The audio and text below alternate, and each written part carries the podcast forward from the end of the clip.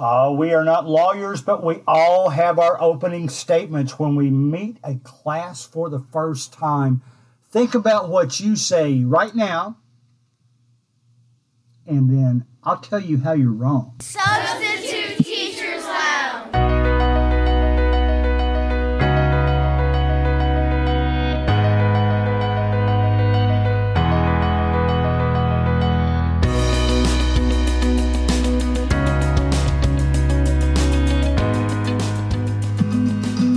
All right, it is June fifth, twenty twenty-two. We are on summer break. I started to play Alice Cooper this morning, if any of you all know who that is. That is a man, by the way, who had a rock career in the seventies into the eighties and had a song called School's Out. So go listen to it. Pretty upbeat type tune, kind of my era type music, good old rock and roll back in the day.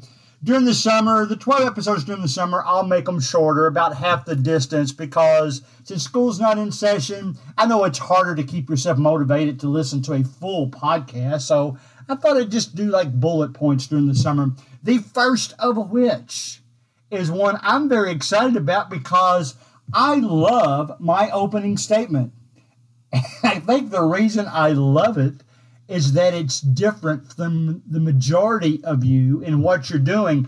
And I know that from the Substitute Teachers Lounge Facebook group page, because when comments like that come up, everybody talks about their opening statement. When they come into a fresh group of kids, what they say, everybody's sort of in agreement. And I said, I support you guys doing this. This is what works better for me. So what I'm going to do first is tell you what I suspect is the most popular opening statement with a new set of kids, and encourage you to feel free to stick with it if that's who you are. But I will also poke some holes in it a little bit as to why I don't use it, given what you expect to do if things don't go as you outline.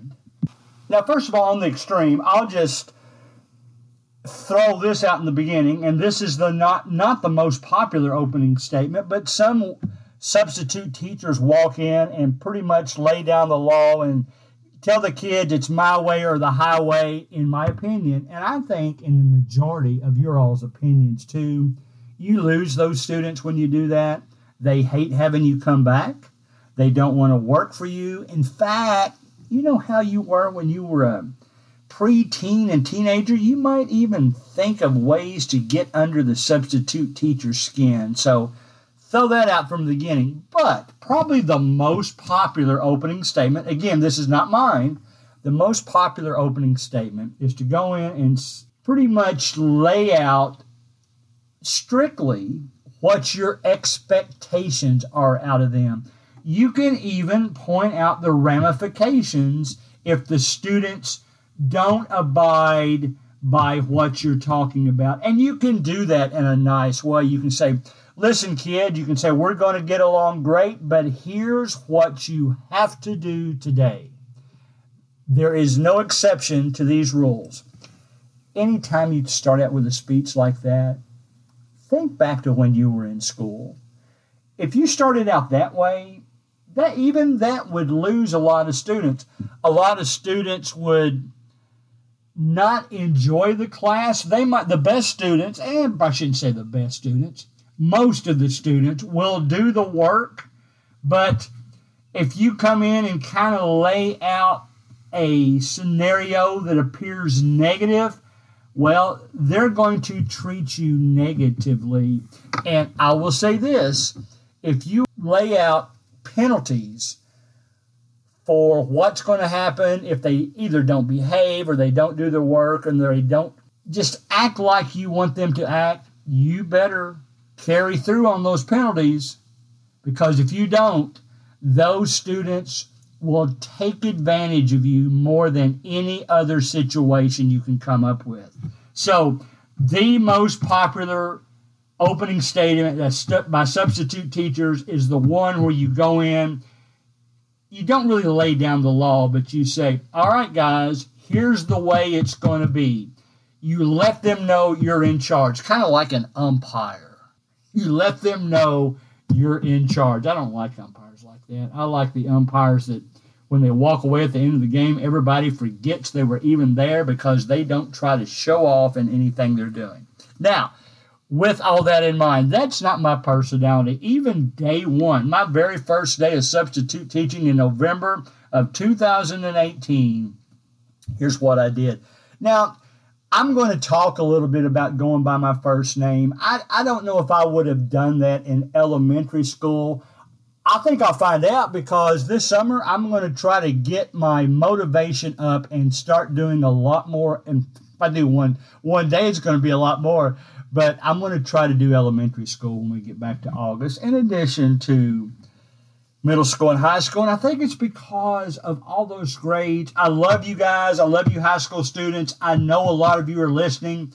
I still kind of like sixth grade as my favorite because it's a new year for them. They're still in kind of an, I don't want to say immature. That sounds like they act badly, but they're still kind of in a low maturity level, and you can help shape them. Here's what my opening statement sounds like to pretty much everybody, and no matter what age. I might word it a little bit differently, but the gist is the same. I'll walk in and I'll say, all right, guys, my name's Mister Collins. You can call me Greg because I figure if we're going to spend an hour together, we may as well be on a first-name basis. Now, here's what we'll do about discipline. I will trust you. I will trust you to do your work. I will trust you not to get out of hand. I am not going to tell you not to talk as long as you get your work done and don't disturb anybody else. But I will tell you, as long as you don't give me a reason not to trust you, we're going to get along great. I want to make the class fun. I want you to share your stories.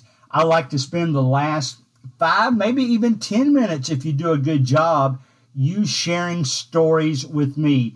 One thing I may do, and I hated this when teachers did this to me in school, but I understand why they do it now.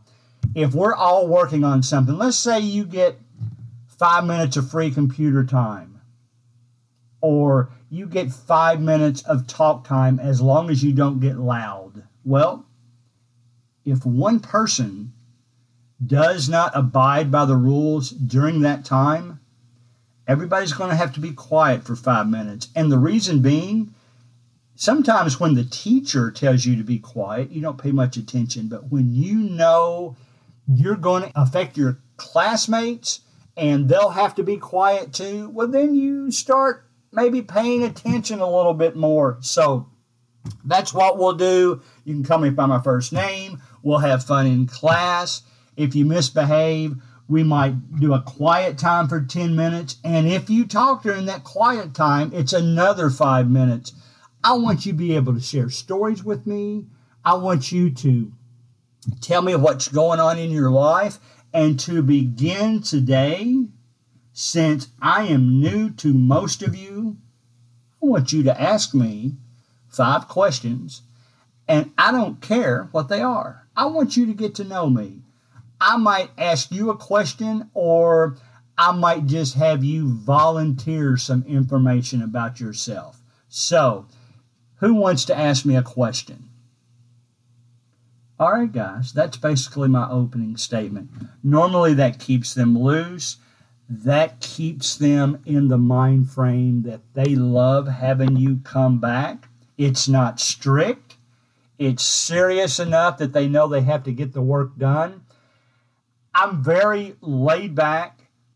I do know, I will remind you of a story I have shared with you before, that a teacher that I had subbed for the second time I came in, she was actually scheduled for a meeting that day in the building. So she was there when I got there in the morning, and she said, you know what? She said, the kids really like you. I like to ask you back every time. She said, now, I'll be honest, and, and this is a teacher that's probably going to be a principal someday. She knows how a school's supposed to be run.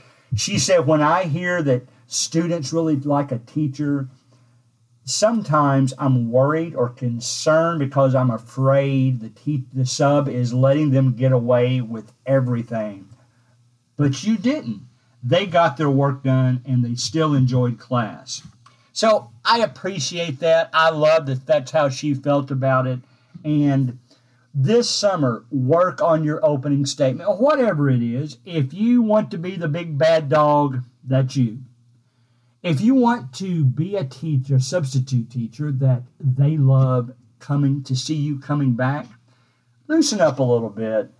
Share some personal stories. Make them feel at home. Make them feel at ease in your classroom.